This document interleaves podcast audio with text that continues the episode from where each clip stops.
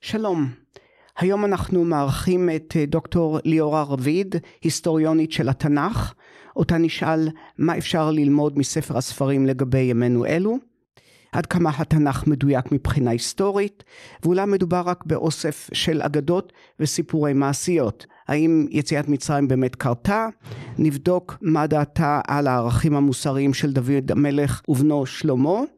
בנוסף נדבר עם ליאורה על כך שבקולג'ים האמריקאים מנסים לנתק את החיבור של ישראל מהתנ"ך ולערער בדרך זו את הקשר של מדינת ישראל לארץ ישראל. הולך להיות מאוד מעניין ולא שגרתי. לי קוראים חיים אנדברקר ואת הפודקאסט הזה עורכת יולה בארי. והנה אנחנו יוצאים לדרך. ישראלים חולמים ניו יורק הפודקאסט של חיים הנדברקר שיספר לכם על ניו יורק כפי שאתם לא מכירים אותה.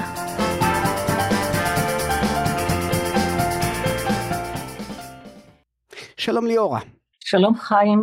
לפני שנדבר על דוד המלך ומעלליו ואולי גם השמפניה הוורודה של שלמה המלך, בואי נתחיל באקטואליה.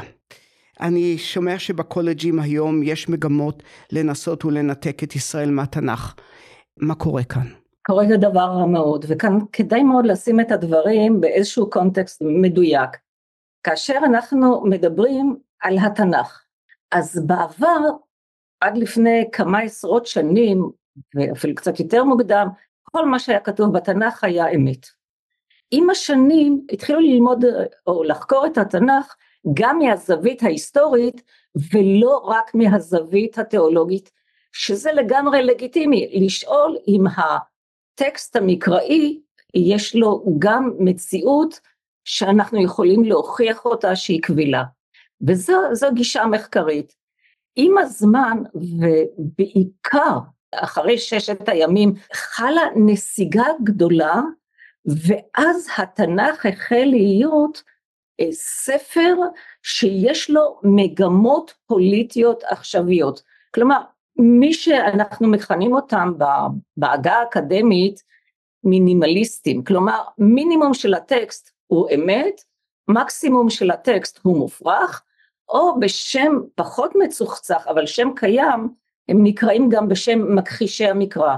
כל מה שכתוב בטקסט לא היה, לא נברא, והוא הומצא לצרכים פוליטיים, כלומר לתת אחיזה לאיזושהי ישות מעולם לא הייתה קיימת, שלא ניתן להוכיח שיש קשר בינה לבין הטקסט המקראי, לתת לאותה ישות אחיזה על ארץ ישראל, על האדמה שנקראת ארץ ישראל. אתה מנתק לחלוטין, בגלל סיבות פוליטיות, אתה מנתק לחלוטין את הקשר ההיסטורי בין התנ"ך לבין ארץ ישראל, ובין העם היהודי, אלה שלוש אה, קבוצות שונות לחלוטין שלא קשורות זו לזו.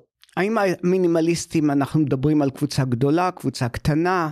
זו לא קבוצה אחידה, אני אגדיר את זה יותר טוב. כשאנחנו מדברים על מכחישי המקרא או מכחישי התנ"ך, אלה אנשים, לצערי ביניהם יש גם חוקרים ישראלים, אבל לא רק, שאומרים עד מלכות דוד הכל לא היה. אנחנו מתחילים להיות עם למין ימי מלכות דוד, ותכף אני אראה לך את הקושי של הטענה הזאת. מימי דוד ואילך, אנחנו כן עם שבאיזשהו אופן ניתן לזהות אותו עם ארץ ישראל של ימינו, עם היהודים שיושבים היום בארץ ישראל. המכחישי התנ"ך מכחישים את הכל, זאת אומרת, יש לך כאן איזה שהם גוונים של אה, קבוצות שונות, חלק מקבלים משהו, חלק שוללים את הכל. האם זה צריך להדיר שינה מעינינו? לדעתי כן. למה? ברגע שאתה לוקח, אני אסביר לך, מכיוון שברגע שאתה לוקח טקסט בין אלפי שנים, שלא הכיר ולא קשור בשום צורה שהיא למציאות של ימינו, ואתה משתמש בטקסט הזה למטרות פוליטיות עכשוויות, אז זה רע מאוד, מכיוון שאתה מנתק את הקשר בין העם שיושב בארץ ישראל ובין העבר שלו. אין לך יותר עבר, אתה לצורך הדברים, ויש אה, מאמרים נוראים שעוסקים בעניין הזה, לצורך העבר שלך כדי לקנות לך אחיזה על ארץ ישראל, אתה בדית או פיברקת לעצמך עבר שמעולם לא היה ולא, ולא התקיים. וזה רע מאוד, כי משתמשים בזה היום באוניברסיטאות. ואלה פרופסורים שמכובדים או מכובדות? אלה, גם, גם מכובדים וגם מכובדות, אבל אתה רואה את זה באמת בקתדראות הטובות ביותר, גם בארצות הברית, ובאירופה אתה מוצא את זה. כן, אז אבל שוב אולי מדובר באיזה... וגם באוניברסיטת תל אביב. גם באוניברסיטת תל אביב. נו, אז תל אביב בחברה טובה. אז אבל אולי מדובר בשניים, שלושה, ארבעה פרופסורים, שבעצם טוב שידברו בקולג' ויגידו מה שהם רק רוצים, ו- ואנחנו נעשה את שלנו.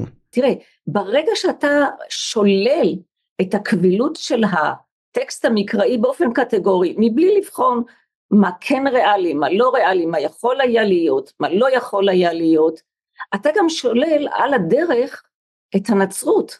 צריך לזכור, ישו נולד, חי ומת בארץ ישראל, הוא היה יהודי. אחר כך הממשיכים שלו, אם יהיה לנו זמן לדבר גם על משיחיות, הממשיכים שלו הפיצו את התורה שלו מחוץ לגבולות ישראל. אבל הברית החדשה מדברת על ארץ ישראל. אתה שולל את זה, אתה שולל את כל היתר. הזכרתי את המינימליסטים שאומרים, אוקיי, אנחנו מוכנים לדבר על, אה, על ארץ ישראל ועל ההיסטוריה של ארץ ישראל למין ימי דוד ואילך. פחות או יותר משנת אלף לפני הספירה. אבל שים לב, אני הרי היסטוריונית, וכל היסטוריון, והאמת היא שזה אמת שהיא ידועה לכל, חברה לא מתחילה כממלכה. אין דבר כזה בתולדות האנושות, לא במצרים, לא במסופוטמיה, עיראק של ימינו, לא ביוון, היא לא מתחילה כממלכה, זה מתחיל כחברות של בודדים, משפחות, לאט לאט אלה הופכות להיות חמולות, שבטים, רק בשלב היותר מפותח היא הופכת להיות ממלכה. אם אנחנו נדמה את זה לעץ, אז ממלכה זה כבר הפרי, ומי שבא ואומר, כן, אני מוכן לקבל את הממלכה, כלומר, אני מוכן לקבל את הפרי, כן, אבל אתה כורת את כל הגזע שעליו זה מושתת, אי אפשר לעשות את זה.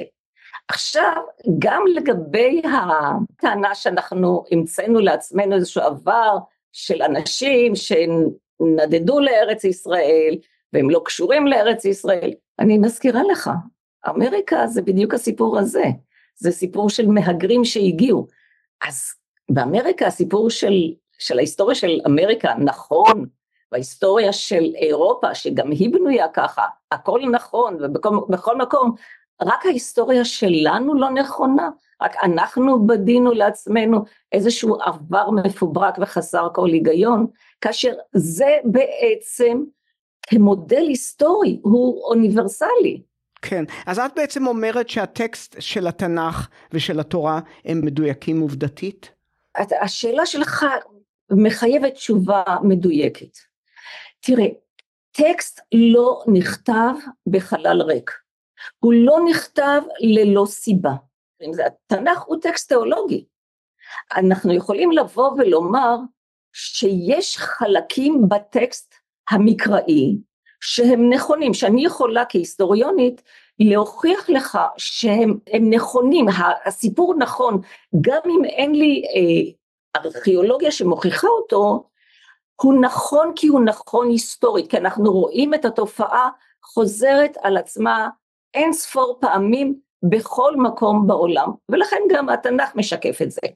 עכשיו מכיוון שאנחנו מדברים על יצירה תיאולוגית, אז ברור שיש כאן גם ההדרה, כלומר אתה לוקח תופעה, מאדיר אותה ונותן לה משמעות דתית, ועל זה יש כאלה שיגידו לך, טוב זה, זה אמת, כי אני מקבל את הטקסט המקראי כטקסט דתי בראש ובראשונה, ולכן כל מה שכתוב בו אמת. בסדר, זאת גישה אחת. גישה של היסטוריון, וזאת הגישה שאני באה ממנה, אני בודקת כל סיפור וסיפור בפני עצמו. אני לוקחת כל יחידה כזאת רואה מה יכול להיות בו הגיוני, מה הרקע של הסיפור, גם אם הוא לא היה. ולבוא ולומר לך אחר כך, תראה, על הסיפור שמחזיק היסטוריה, שמחזיק מים, שקורה בכל מקום בעולם, הלבישו איזושהי מעטפת רחבה יותר, שמי ששולל את הסיפור המקראי מתייחס רק אליה, כן. אבל לא בודק את הקונטקסט של הסיפור עצמו. כן. את חושבת ש... או את מאמינה שהיה אדם שקראו לו אברהם, שבא ממסופוטמיה לארץ ישראל, והוא בעצם האב של העם היהודי, ואחר כך גם... כנראה שהוא גם מתחבר איכשהו גם לנצרות יותר מאוחר, או מחברים אותו, וגם לאסלאם. אז היה אדם כזה בשם אברהם? אין לי הוכחה היסטורית שהיה אדם כזה.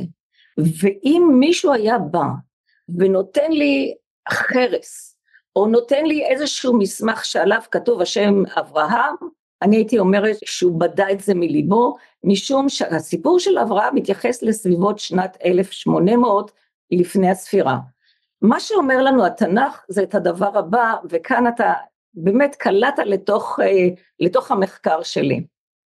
כתוב שאברהם ושרה יצאו ממקום שנקרא אור כסדים, נכון לקרוא לו אור, והלכו דרך חרן והלכו דרך תחנות כאלה ואחרות, עד שהגיעו לארץ ישראל בשנות רעב, מכאן הם נדדו למצרים, והוא ושריו ולוט שהלך יחד איתם, והגיעו לארץ ישראל. עכשיו, כל מכחישי המקרא, מהתחלה ועד הסוף, כל המינימליסטים שוללים לחלוטין את הסיפור הזה. מבחינתם זה מיתוס שלא היה ואין לו שום אחיזה היסטורית. אני עשיתי דבר אחר לחלוטין. אני מדדתי את המרחק שהם עברו. אני מדדתי, הצטרף גם בעלי שהיה קצין בצבא, ואחר כך הצטרף אלינו טייס שהיה נווט, לצערי הוא, הוא נהרג לפני מספר שנים. ונווטים יודעים למדוד מרחקים מישראל לעיראק. כן. ואנחנו מדדנו את המרחקים שהתנ"ך מזכיר ואת הנקודות ציון. בסופו של דבר הגענו למסקנה שהם הלכו 3,500 קילומטר. ואז השאלה הייתה אם ניתן ללכת את המרחק הזה בתקופת חיים אחת כמו שהתנ"ך אומר. כדי להגיע לשאלה, לתשובה לשאלה הזאת, אני בדקתי מהי החוליה האיטית ביותר של המסע שקבעה את קצב ההתקדמות, והחוליה האיטית זה עז, עז שחורה, עז זה המקור של חלבונים וסידנים, כל הנוודים הולכים עם עזים. סופו של חשבון מאוד מאוד ארוך ומסובך, המסקנה הייתה שהם הלכו עשרים שנה. כן. עשרים שנה זה מחזיק מים, זאת הליכה של נוודים. עכשיו, לבוא ולומר לך שזה היה, אני לא יכולה לבוא ולומר את זה, אני יכולה לשלול את הטענה שזה מיתוס. קודם כל, זה עובר את מבחן ההיסטוריה. דבר, זה יכול היה להיות. דבר שני, ברגע שיש לנו מיתוסים, ויש לנו המון מיתוסים מהעולם הקדום, אם זה ממצרים ואם זה ממסופוטמיה, מסופוטמיה זה עיראק של ימינו, ואם זה יוון, ואם זה מסין ומהודו, המיתוסים תמיד תמיד מדברים על בני אדם שהם חצי אלים, שהם גיבורים, שיש להם עוצמות כוח פיזי אדיר. הם לא מדברים על נוודים. מסכנים כן. ורעבים. הם לא מדברים על אנשים שלא היה להם מקום לשבת בו, ועל אברהם שהתיישב בסופו של דבר באזור באר שבע, באזור הכי עני של הארץ. ואז התנ"ך בא ואומר לך שהוא רב עם האוכלוסייה שחייתה כאן על בארות מים. ריב על בארות מים ועל מקורות של מרעה עד היום. אז אתה שולל לחלוטין שזה מיתוס. לבוא ולהוכיח לך שזה היה, אני לא יכולה. כן. אבל אני יכולה לבוא ולהוכיח לך שזה עובר את מבחן ההיתכנות ההיסטורית. כן. וזאת טענה מספיק חזקה. כן, אז בואי נעבור לעוד דוגמה אחת, כי אנחנו לא נעבור על כל הפרטים שיש בתנ"ך, על יציאת מצרים, למשל. כאן אני שומע שאין הוכחות לשום דבר. מצד שני, יש כל מיני דברים, אז איפה את עומדת בעניין הזה? תראי, אני קודם הזכרתי את מלחמת ששת הימים. במלחמת ששת הימים צה"ל ניצח, התנ"ך הפסיד. מה שקרה עם הכיבוש סיני ואחר כך כמובן יהודה ושומרון, חלקים אה, מהרמה, מסוריה, מה שהיה סוריה בשעתו, זה פתח בפני הארכיאולוגים שטחים רחבים למחקר. מה שקרה בסיני, ארכיאולוגים ואני לא אזכיר את שמם, חלקם ידועים לציבור הרחב, חלקם לא ידועים לציבור הרחב, התחילו לחפש ראיות במדבר סיני לסיפור יציאת מצרים, ולא מצאו כלום, אפס אפס מוחלט. עכשיו באו ואמרו, אין שום אחיזה ארכיאולוגית, שום ממצא ארכיאולוגי במדבר סיני, אין שום טקסט מצרי שמזכיר עבדים מארץ ישראל שהיו במצרים, ולכן אין לנו שום ראייה שמוכיחה את סיפור יציאת מצרים. מה שאומר, לא היה. עכשיו, אני טוענת שהיה גם היה ועוד איך. אבל צריך לבדוק עוד פעם את הנתונים. ההנחה שאנחנו יצאנו במסה של אם אתה עושה את המתמטיקה של בערך שני מיליון איש, זה, כי זה גברים ונשים וילדים וזקנים, ואתה מוסיף על זה ראשי צאן וכל זה, זה בלתי, זה בלתי אפשרי. כוח הנסיעה של המדבר לא מסוגל לשאת את זה. אבל לבוא ולומר שאין ראיות היסטוריות וארכיאולוגיות, זה לא נכון. אני אתן לך שתיים שלוש דוגמאות וברגע שתרצה אה, תעצור אותי ואני יכולה לתת לך עשרים דוגמאות.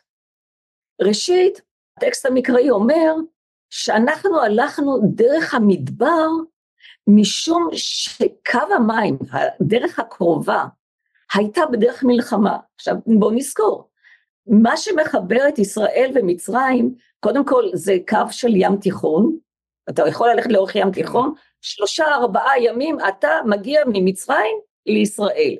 הדרך הזו הייתה תפוסה משום שמצרים נלחמה בפלישתים. על המלחמה של מצרים בפלישתים יש ארכיאולוגיה מכאן ועד הודעה חדשה. אין, אין בזה שום ספק.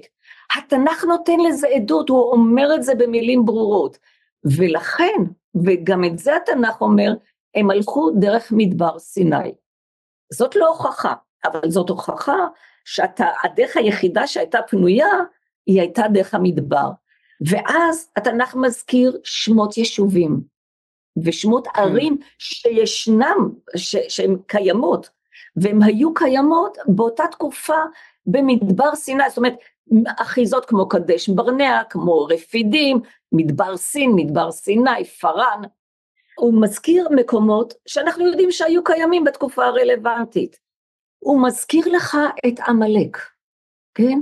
עמלק היה שבט מדברי שבא מאזור אה, ערב הסעודית למדבר סיני. אתה יכולת לפגוש אותו רק שם, לא בשום מקום אחר מהבחינה הגיאוגרפית. אני אתן לך עוד דוגמה חמודה, ציפור בשם סלב.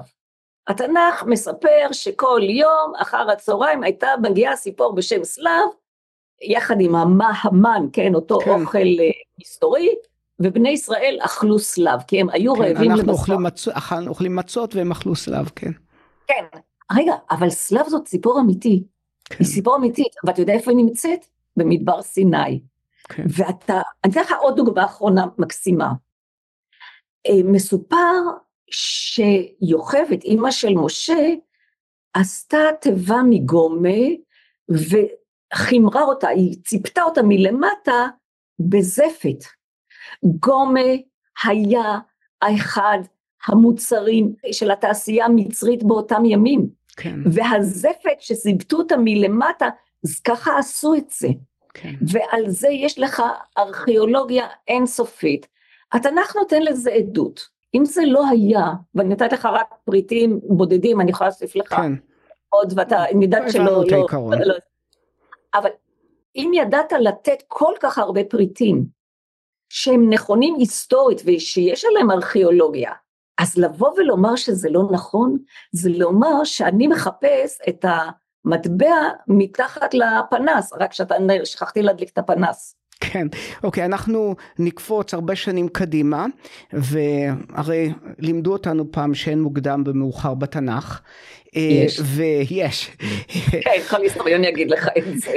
ככה לימדו אותי מה לעשות, ואני זוכר את זה משום מה. כן, ודאי. ובכל אופן, תראה, אני צפיתי בסרט של רינו צרור, יהודים פעם שלישית, שעוסק בממלכות ישראל, ואני למדתי דבר שאני פספסתי במהלך השנים, שבעצם אה, ממלכת ישראל הייתה קיימת משהו 70-75 שנה, אם אני לא טועה, וככה גם זה היה פחות או יותר בית שני. האם אני צודק? או הוא צודק? או, בוודאי שלא. כן, אני, אני לא ראיתי את הסרט, אבל הנתונים האלה פשוט לא, לא נכונים. כן, ממלכת ישראל התקיימה במשך קרוב ל-200 שנה ולא 70.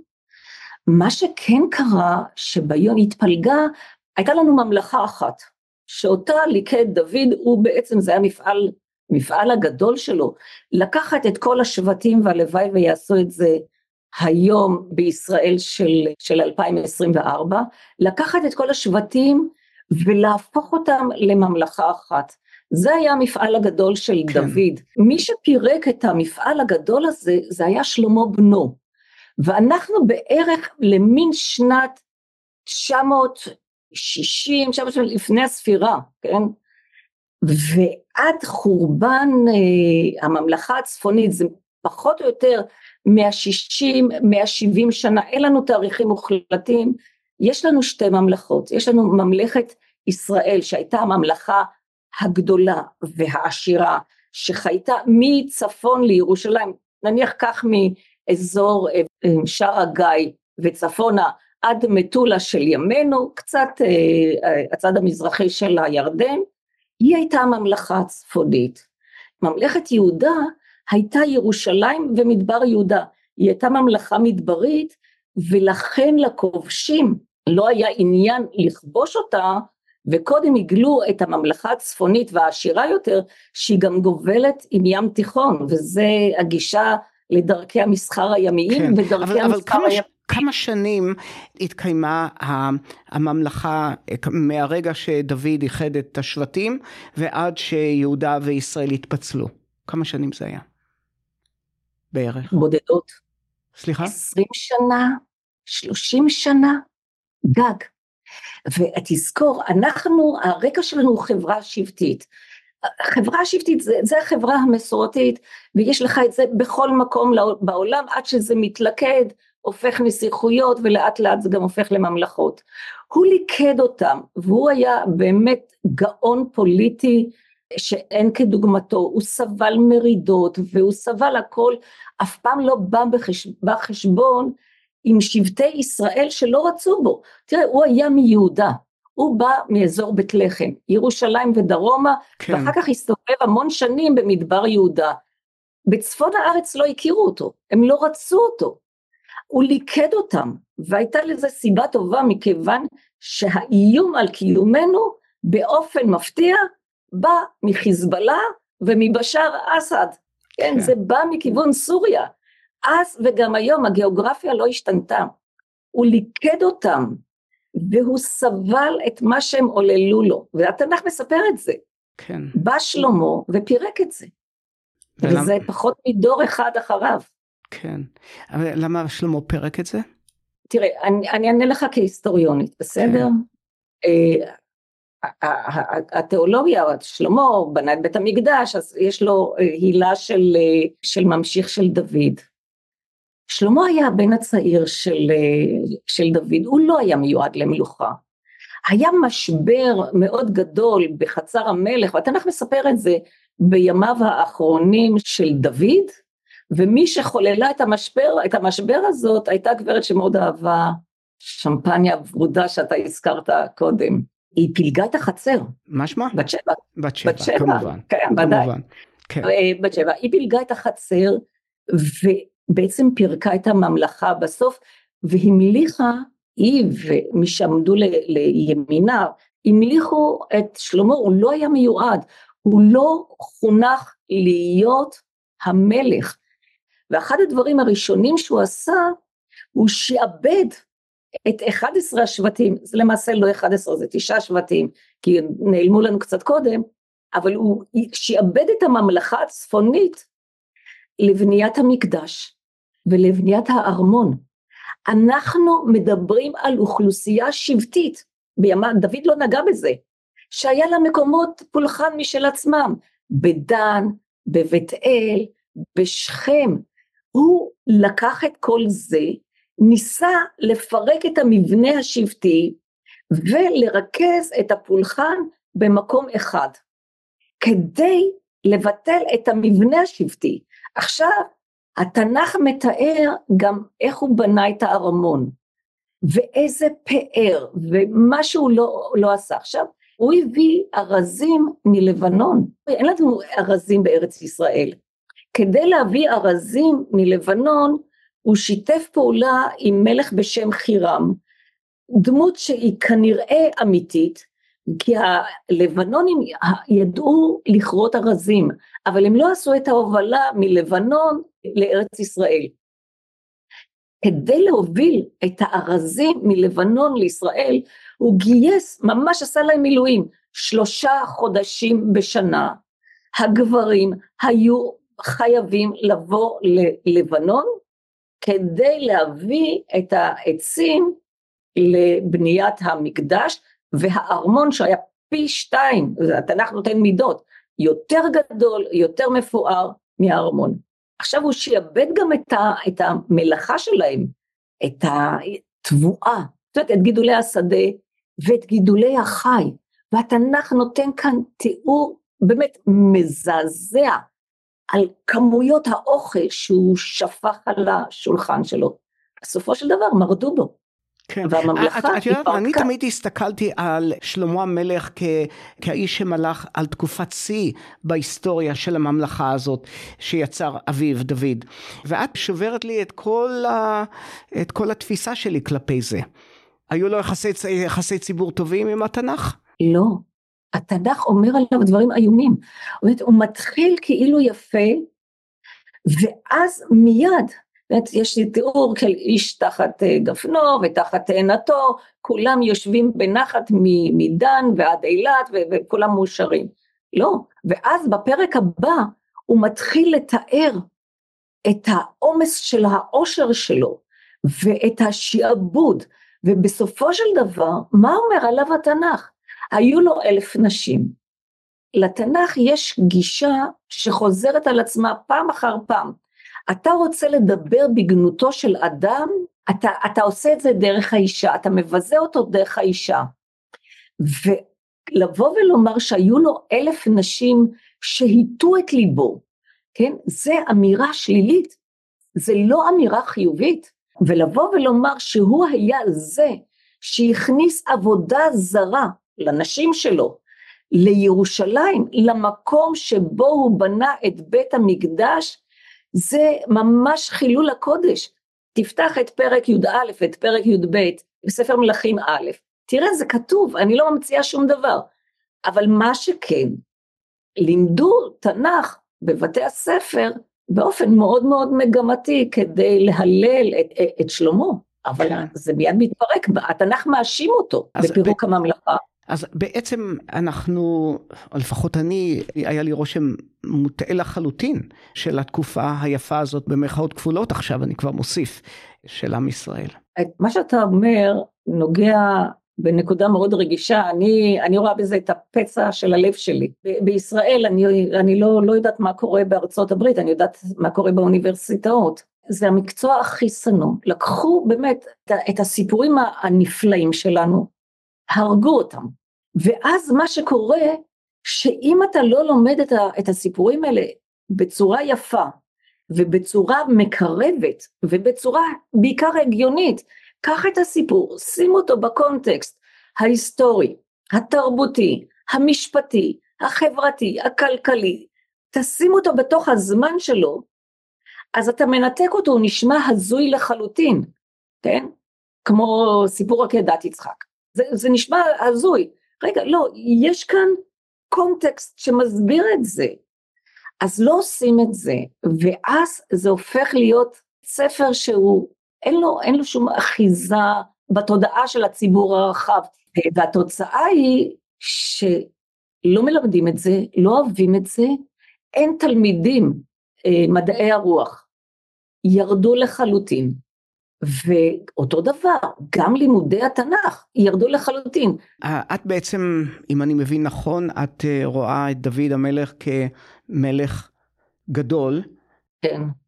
ככה את רואה אותו. נכון, בעיניי הוא היה מלך גדול. עכשיו תראה, התנ"ך לא מתייחס לאף דמות כאל דמות מיתולוגית. גיבורי התנ"ך לא היו דמויות מיתולוגיות, למעט אה, שמשון וזה כן. סיפור בפני עצמו. לכל אחד מגיבורי התנ"ך הייתה חולשה, כולל למשה, כולל לאברהם, כולל לכולם. הדמות העילאית זה כמובן אלוהים, זה ספר דתי. כן. והתנ"ך לא מסתיר את הסיפור של בת שבע ושל אוריה החיתי ומה שקרה שם שזה היה כן, איום. תראי בעיניי זה דבר איום ונורא, אה, אה, זה, זה לא סתם איזושהי החלקה. זה, לא, לא, לא. זה, זה, זו בעיה מוסרית רצינית מאוד. אני מסכימה איתך, לחלוטין. התנ"ך לא uh, מסתיר את זה, הוא מספר את זה, אבל הוא מספר גם דברים נוספים. הוא מספר באמת, כמו שאני אמרתי לך קודם, איזה דרך קשה הוא עשה כדי לאחד את העם, משום שדוד ידע, הוא ידע שהסכנה על הקיום של העם שלנו, ממערב לירדן ועד ים תיכון, תראה הגיאוגרפיה לא השתנתה, כן. אנחנו מאוימים על ידי ממלכת ארם, ממלכת ארם זו סוריה של ימינו, שהייתה כמעט פי שלוש יותר גדולה, מה שאנחנו קוראים ישראל ויהודה גם יחד, מכל שבטי ישראל. הוא הבין שאם הוא לא יאחד את כל השבטים האלה, ארם שלא הייתה לה, סוריה, בשאר אסד, שלא הייתה להם גישה לים תיכון, זאת שאלה של זמן, עד שהם יחצו את הירדן כמה קילומטרים, אתה השמדת את, את שבטי ישראל הצפוניים והגעת לים. הוא איחד אותנו, ואם אתה מסתכל על מפת הכיבושים שלו, אתה רואה שהוא בעצם הקים חגורת ביטחון, כל מה שצריך לעשות זה לפתוח אטלס. כן. שלמה איבד את זה, והפלא ופלא, מה שקרה ברגע שהתברקה הממלכה של דוד, הממלכה המאוחדת, כי שלמה לא שמר על הגבולות ועל החגורת הביטחון הזה עוד בימיו.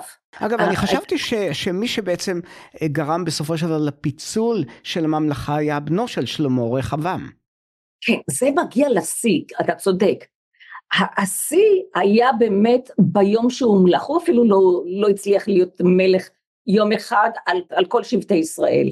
באותו יום שהוא הומלך, באים אליו הזקנים, זקני ישראל, זק, הזקנים היו הנכבדים, הם כן. באים אליו ואומרים לו, תקל עלינו את עול אביך, ואז הוא אומר להם, אבי היכה בכם בשוטים, אני אכה בכם בעקרבים, או ההפך, אני כבר לא זוכר בדיוק את המשפט הזה, ואז הם התפרקו.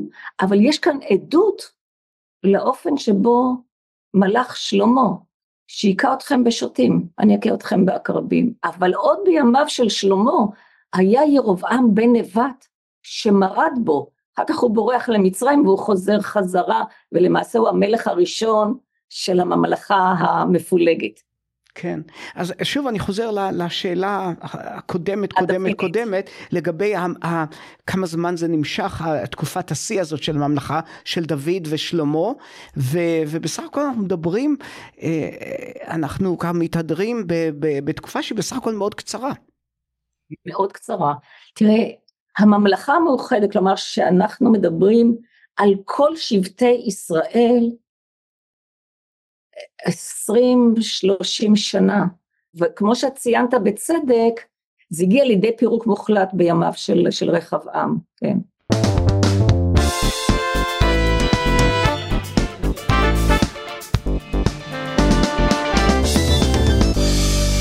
ההכנה לרעיון שלנו חייבה אותי לעבוד הרבה מאוד שעות ולחזור לימי התנ"ך, מה שחשבתי שידעתי ואני מגלה לאט לאט שאני לא יודע מספיק. אבל תראי, אני רואה שבעצם המלחמות הפנימיות, המריבות בין דתיים וחילונים, מה שאולי אפשר לקרוא לזה אחרת, משיחיות, זה קיים, זה דבר שקיים כל הזמן ביהדות. ואז אנחנו העם הנבחר? ככה זה נראה העם הנבחר? היינו צריכים להיות אחרים. כן, כן, אתה צודק. המלחמות הפנימיות, מלחמות הדת, זה לא רק בתנ"ך עצמו, כן? זה אחר כך חוצה גבולות. תלך על המרד שהוביל לחורבן בית המקדש השני. לקבוצה שנקרא הסקריים או סקריקים, יש להם, אתה יכול לקרוא ככה. אתה רואה מלחמות, מלחמות, מלחמות פנימיות, אתה מוצא את זה גם בתקופת הגולה, גם בין החסידים לבין המתנגדים, אתה מוצא את זה היום. מצד אחד זה פשוט מזעזע, מצד שני הטקסט המקראי, התנ"ך עצמו, הוא תופעה חד פעמית בתולדות האנושות. אני אתן לך כמה נתונים קטנים. כן. עכשיו אני מדברת מחקרית, אוקיי? לצורך העניין. כתיבת התנ"ך נמשכה כ-700 שנה ברציפות. וההיסטוריה של התנ"ך עצמו לוקחת אותך משנת 1800 לפני הספירה, זה פחות או יותר הזמן של אברהם שאתה כבר מוצא יסודות ריאליים בסיפורים, והוא מתקדם בעצמו עד שיבת ציון מגלות בבל, ובסך הכל אתה מכסה משהו כמו 1400 שנה. תמיד אנחנו מדברים על בערך ומספרים עגולים, כי אין לנו מספרים מוחלטים. אז התנ"ך עצמו מדבר על תקופה מאוד מאוד ארוכה. אחר כך כתיבת התנ"ך הייתה חייבת להיעשות תחת קורת גג אחת, כי אתה רואה טקסט ערוך בצורה יוצאת מן הכלל, של אלפי פריטים שמסודרים בסדר כרונולוגי מדויק מא' ועד ת', וגם עריכה נפלאה והגהה לשונית יוצאת מן הכלל. זה היה חייב להיות בימי בית המקדש השני, שעמד 600 שנה, אחר כך עוד 100 שנים ביבנה סיימו את העריכה ואחר כך חתמו אותו לפני מרד בר כוכבא שגם כן עוד אה, שואה נוראית. כן. עכשיו, אז התנ"ך מספר את קורות ישראל מנקודת מבט תיאולוגית. אז נניח שהתנ"ך נכתב במשך 700 שנה, הוא לא הטקסט היחידי. ישנה אסופת ספרים עצומה שנקראת הספרים החיצוניים או אפוקריפה בשם היווני שלה. הספרים החיצוניים נכתבו במקביל לתנ"ך ואני מדברת על אסופת ספרים שנכתבה בערך במשך 400 שנה מה ששרד שרד לנו אבל זאת אסופה מאוד מאוד רחבה יכול להיות ששמעת על ספר המכבים. כן, על חנוך שמעתי. ספר חנוך. חנוך, בוודאי. כן. כן, חנוך, יהודית, איגרת אריסטיאס או תרגום השבעים, זאת אסופה שנכתבה בממלכה הצפונית, או מי ששרד שמה, כי מה שאתה רואה בה אה, זאת יהדות, אבל יהדות אחרת מזאת של התנ"ך. אז למה אנחנו בעצם מתעלמים בבתי ספר למשל, או במקומות אחרים מאותם ספרים חיצוניים, הם פחות חשובים? הספרים החיצוניים מאוד השפיעו עלינו. מי שקבע שהספרים החיצוניים אסורים לקריאה והוציא אותם מארון הספרים היהודי ואמר שאין חלק למי שקורא בספרים החיצוניים בעולם הבא, זה היה רבי עקיבא. והוא צודק בנקודה מסוימת משום שהספרים החיצוניים נותנים לך יהדות אלטרנטיבית ליהדות המקראית. והתנ"ך כבר היה בעצם גמור, היה צריך לחתום אותו ולהפוך אותו לספר קנוני. הספרים החיצוניים לא נכתבו כספר קנוני, הם נכתבו כאסופות אה, סיפורים, אגדות, מעשיות נורא חשובות. כדי ליצור יהדות אחת, תזכור, אנחנו מדברים על סביבות שנת 130 לספירה. הממשיכים של ישו כבר ממשיכים אותו מחוץ לגבולות ארץ ישראל ויוצרים אלטרנטיבה לתנ"ך בסוריה, ביוון, בטורקיה, כמובן אחר כך באיטליה, והם פונים לקהילות היהודיות שם. כלומר, היית צריך ליצור טקסט קנוני אחד כדי לשמור על היהדות. את יודעת מה זה מזכיר לי מה שאת מדברת עליו ליחס של האורתודוקסים היום לרפורמים למשל. מבחינה מסוימת אה, זה מוקצה מחמת מיאוס. ובעצם רבי עקיבא כמו שאת אומרת הוא אמר לא הם הרפורמים אנחנו לא רוצים להיות קשורים אליהם. אתה צודק אבל זה לא עזר לו. הם לא מתעסקים למשל עם דיני טומאה וטהרה שהתנ"ך כן עוסק בהם. הם לא עוסקים ב, בענייני נידה, הם לא, לא מתעסקים בזה, אתה רואה שמעמד האישה שם הרבה יותר גבוה מאשר המעמד האישה בטקסט המקראי. יש לך יהדות הרבה הרבה יותר נוחה, אבל ההשפעה שלהם עצומה. אני אתן לך דוגמה אחת שתפתיע אותך. גן עדן בתנ"ך הוא מקום על פני האדמה.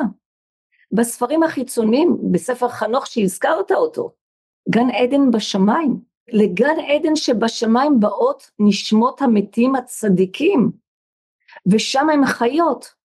אין חיים לאחר המוות בתנ"ך.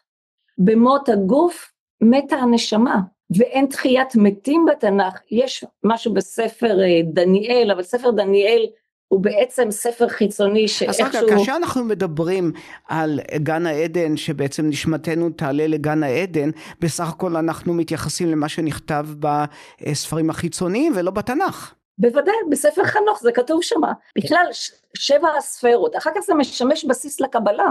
כן. חנוך הוא גיבור קבליסט. כל העניין הזה שהרקיע מחולק לספרות, היום מחלקים את זה לעשר ספרות, אבל שיש לך קומה על קומה על קומה, זה הספרים החיצוניים. בספירה השלישית נמצא גן עדן, מהצד השני נמצא הגיהנום, ולשם מגיעות נשמות הרשעים, ושם הן באות על עונשם. עכשיו, כל נושא תחייה... רק רגע, הגיהנום זו המצאה של הספרים החיצוניים, ושלא בתנ"ך, זה לא מוזכר בתנ"ך. כן, כן, כן, בדיוק. ואת תקרא את זה בספר חנוך. כן. שם הגיהנום, עם תיאורים איזה עונשים חוטפים ה, הרשעים ש, שחטאו בחייהם. אין את זה בתנ"ך. התנ"ך בא ואומר, יש מה שנקרא תפיסת הגמול, ואומר, חטאנו, נענשנו.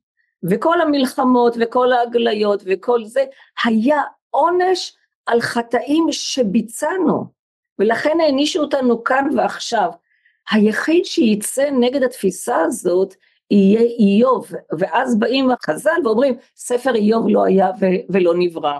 בספרים החיצונים הם באים ואומרים דבר אחר, הם אומרים החשבון ייעשה לאחר המוות, לאחר המוות יש היפרדות בין הנשמה לבין הגוף, ואז הצדיקים יעלו למעלה, הם יחיו בשמיים, והם לא רק שהם יחיו בשמיים, הצדיקים זוכרים את עברם בתקופה שהם היו בחיים, והרשעים נענשים אחרי מותם על מה שהם עשו בהיותם בחיים.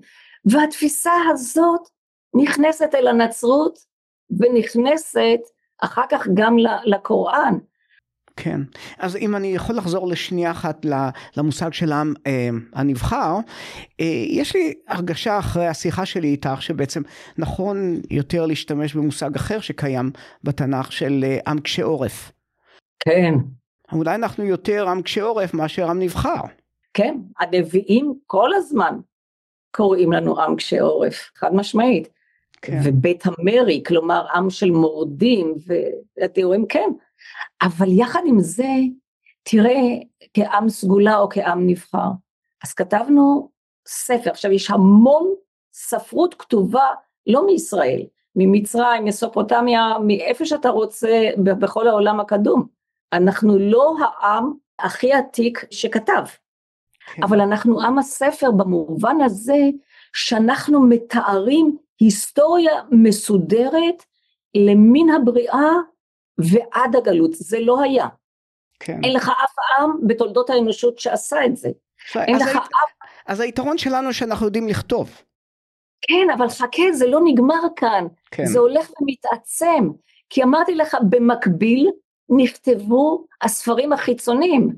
עכשיו, וזה גם פה לא נגמר, כי במקביל יש לך כת שפורשת מירושלים, כת של גברים, שהולכת לקומראן וכותבת את המגילות הגנוזות, שגם אותם כמובן לא מלמדים ולא מספרים את הסיפור הזה, למרות שהמגילות נחשבות לממצא הארכיאולוגי החשוב ביותר של המאה העשרים. אז רק לא מה, יש, מה יש במגילות האלה שלא לא רוצים ללמד אותן? אין בהם שום דבר שבעצם פוגע במסורת היהודית האורתודוקסית. אבל לא מלמדים אותם. לא מלמדים, לא יודעים את הסיפור של הכת הזאת. כן. ליאורה, ידיד הפודקאסט שלנו, טל יאני, הוא זה שחיבר בינינו, והוא סיפר לי שאת לקחת אותו לסיור מדהים, ואני לא אוהב להשתמש במילה מדהים, למרות שזה היום מטבע לשון נפוצה מאוד. בדקה אחת תנסי להביא אותנו לתוך הסיור הזה, מה קרה שם? קודם כל, זה נורא, נורא מרגש אותי, אני לא התכוונתי להזכיר את השם של טל, טל הוא, אני, טל יום אחד אני מקבלת ממנו אה, איזשהו טקסט, ואני לא יודעת מה היה בטקסט הזה, אני הרגשתי שכאילו את הטקסט הזה כתב לי חבר. אני לא יודעת איך זה קרה, אבל בוא ניסע לקומראן. ואני אמרתי לטל, אתה נוהג. אמרתי, שמחי עליי. אז זה כן. היה תענוג, ומה שהיה מיוחד בו, קומראן, כל האתר הארכיאולוגי הוא בגודל של מטבע. וזה ככה, קטנצ'יק, אין בו כמעט כלום. אבל הוא מגלם בתוכו סיפור של קבוצה של גברים שפרשה מעיר המקדש מירושלים, נמלטה אל המקום הכי מסוכן, הכי שומם, קומראן זה אזור קרוב מאוד לעין גדי, זאת הייתה הפינה הדרומית של ארץ ישראל, אילת וערבה זה היה מחוץ לתחום, כן. והם חיו שמה והקימו מתחם מגורים אה, שבו הם חיו והם קבעו לעצמם חוקים נוראים, חוקי טומאה וטהרה, בתקווה שתגיע מלחמת, מלחמת בני אור ובני חושך והם יחזרו לירושלים ויגרשו את המשפחה החשמונאית שגירשה אותה מהמקדש. כן. הסיפור של הכת, הדרכי החיים של הכת, כן. זה היה יכולת לספר את הסיפור יחד עם המקום.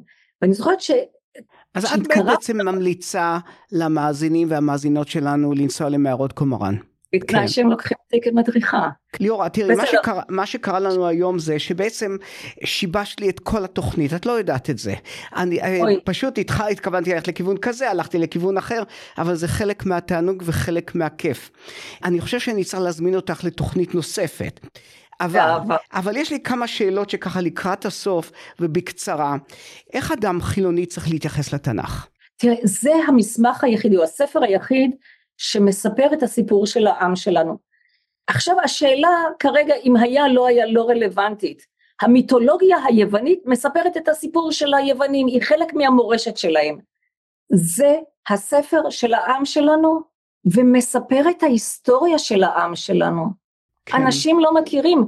אה, אני הקשבתי לתוכניות שלך עם אה, גידי אה, גרינשטיין, אם כן. אני מבטא את השם שלו נכון, כן. והוא אומר שהבת שלו שלומדת בבית ספר אמריקאי טוב מאוד, מכירה את ההיסטוריה של ארץ ישראל או של העם שלנו של המאה השנים האחרונות, כן. אבל היא לא מכירה כי לא מלמדים, והיא לא אשמה כמובן, את ההיסטוריה הרחוקה שלנו. לא מלמדים אלפיים שנה של ההיסטוריה של העם שלנו, וזה התנ"ך, ואחר כך מרד בר כוכבא, זה שייך לאותה חבילה היסטורית למען האמת. כן, בתנ"ך כתוב שאלוהים הוא אלקנה. מה אכפת לו לאלוהים מכל מה שאידיוט או טוקבקיסט אומר? למה זה צריך להפריע לאלוהים? אגב, זה הדיבר הראשון, כן? כן. מבין עשרת הדיברות זה הדיבר הראשון, זה עבר... ברגע שאתה מייסד דת, כן. אתה חייב לשלול את הדתות הקיימות. כן. כאן יצרו, וזאת שאלה שאני לא יודעת להסביר מדוע. כהיסטוריונית אין לי תשובה ואני לא, ואני לא, לא, גם לא מציעה. אמונה באל אחד. ביטלו את כל האלים, ייתכן שזה היה מגיע ממילא, כי לא צריך כל כך הרבה אלים, זהוס יש רק אחד, ו- ויכול להיות שגם היוונים היו מגיעים לזה באיזשהו שלב, אני לא יודעת. אבל האמונה באל אחד חייבה את מי שקידם את האמונה הזאת לבטל את האמונות בכל האלים האחרים, ואז הוא יוצר אל קנא, גם אל נקמן. כן. אה, והוא לא יקבל אה, פודקסטר כמוך ובטח לא כמוני. ליאורה, אני רוצה לתת לך את האפשרות לשאול אותי שאלה, כמו שאני נותן להרבה, לא תמיד, מהאורחים שלנו, אז בבקשה. חיים, אתה פודקסטר, יש לנו משהו משותף, אתה פודקסטר, אני פודקסטרית, מה, מה זה עשה לך? אני רוצה לחדד את השאלה. לי העובדה שאני נכנסתי לעולם הזה שנקרא פודקאסט, ואני, הפודקאסט בעברית מאוד מצליח דווקא בגלל הגישה הזאת, אבל זה הפך לי את החיים, לטובה. מה זה עשה לך? מה הכניסה שלך לעולם הזה? מה, מה היא עשתה לך? תראי, אני הפכתי להיות OCD בנוגע לפודקאסט, בכל מה שקשור להתעסקות הזאת. אני אתה לא מאוד... לא OCD. כן, לא, לא, אני לא, חוץ מהעניין הספציפי הזה.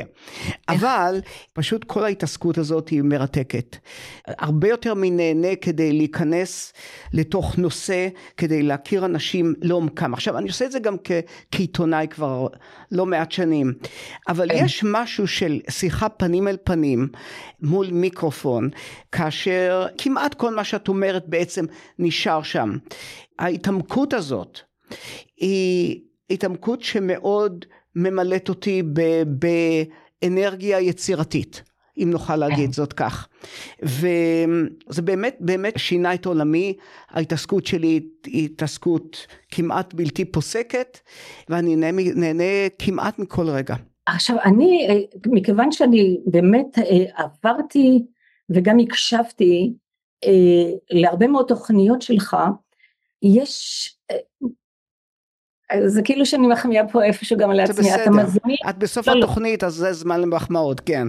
אבל אתה מזמין אנשים מאוד מאוד מרשימים, אתה הזמנת את אבי נשר ואת אייל נווה ואתה הזמנת פסיכולוגים ואתה הזמנת ארבע פעמים את אה, גידי גרינשטיין, אתה הזמנת שורה של אנשים מהרווארד הזמנת, האחרון היה אמיר אה, שבט, שבט, שבט. שבט.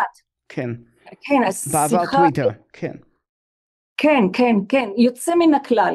הרי יש לך מפגש איתם, והרבה פעמים גם מפגשים חוזרים. מה המפגש עם המרואיינים שהם באמת יוצאים מן הכלל על כל אחד בתחומו? מה, מה זה עושה לך? מה זה נותן לך? תראה, זה ממלא אותי. המדובר באנשים באמת בדרך כלל אה, משכמם ומעלה. אני מזמין אנשים, לא משום שאני צריך להזמין אנשים, אלא אנשים שנראים לי מאוד מאוד מעניינים. ואני מתעניין במגוון רחב מאוד של נושאים. אני גם משתעמם מהר. אז, אז זה, זה מאפשר לי בעצם לגוון כל הזמן, לעשות כל פעם משהו אחר. ועוד הפתעות אה, צפויות בהמשך למאזינים והמאזינות שלנו. כן, אני מחפש אנשים מדליקים, והיופי בעיר הזאת ניו יורק, ובמקרה שלך זה הרצליה, זה שיש כאן פשוט אנשים מרתקים. מלח הארץ היום בימים טרופים אלה, כשאנחנו במלחמה, לא נעים לי להגיד את זה, אבל יש כאן אנשים נהדרים, אבל אני הולך ומרחיב גם לכיוון יותר ויותר מישראל. אני לא אמנע מאנשים להופיע בפודקאסט רק משום שהם גרים בישראל ההפך. כן. אז, אה, אז לכן הגיוון הזה הוא ממלא אותי גם בהרבה מאוד אנרגיה. כן. ליאורה, אני שוב רוצה להזכיר לפני הסיום של התוכנית הזאת שיש לך שני פודקאסטים מעולים, אני גם הקשבתי להם, פודקאסט בעברית ופודקאסט באנגלית. לפודקאסט בעברית קוראים? הפודקאסט של התנ"ך באופן uh, מקרי. בדיוק, ובאנגלית איך קוראים לו? Uh, the Biblical Times uh, podcast. יופי, ואני יכול להגיד לכם שאתם יכולים ללמוד הרבה מאוד מהפודקאסטים האלה. ליאורה, תודה רבה לך שהתארחת אצלנו, החכמת אותנו בנוגע להיסטוריה של התנ"ך. תודה גם לכם המאזינות והמאזינים שהקשבתם. להתראות בפעם הבאה, בתקווה לימים טובים יותר. ושוב תודה לך ליאורה, להתראות.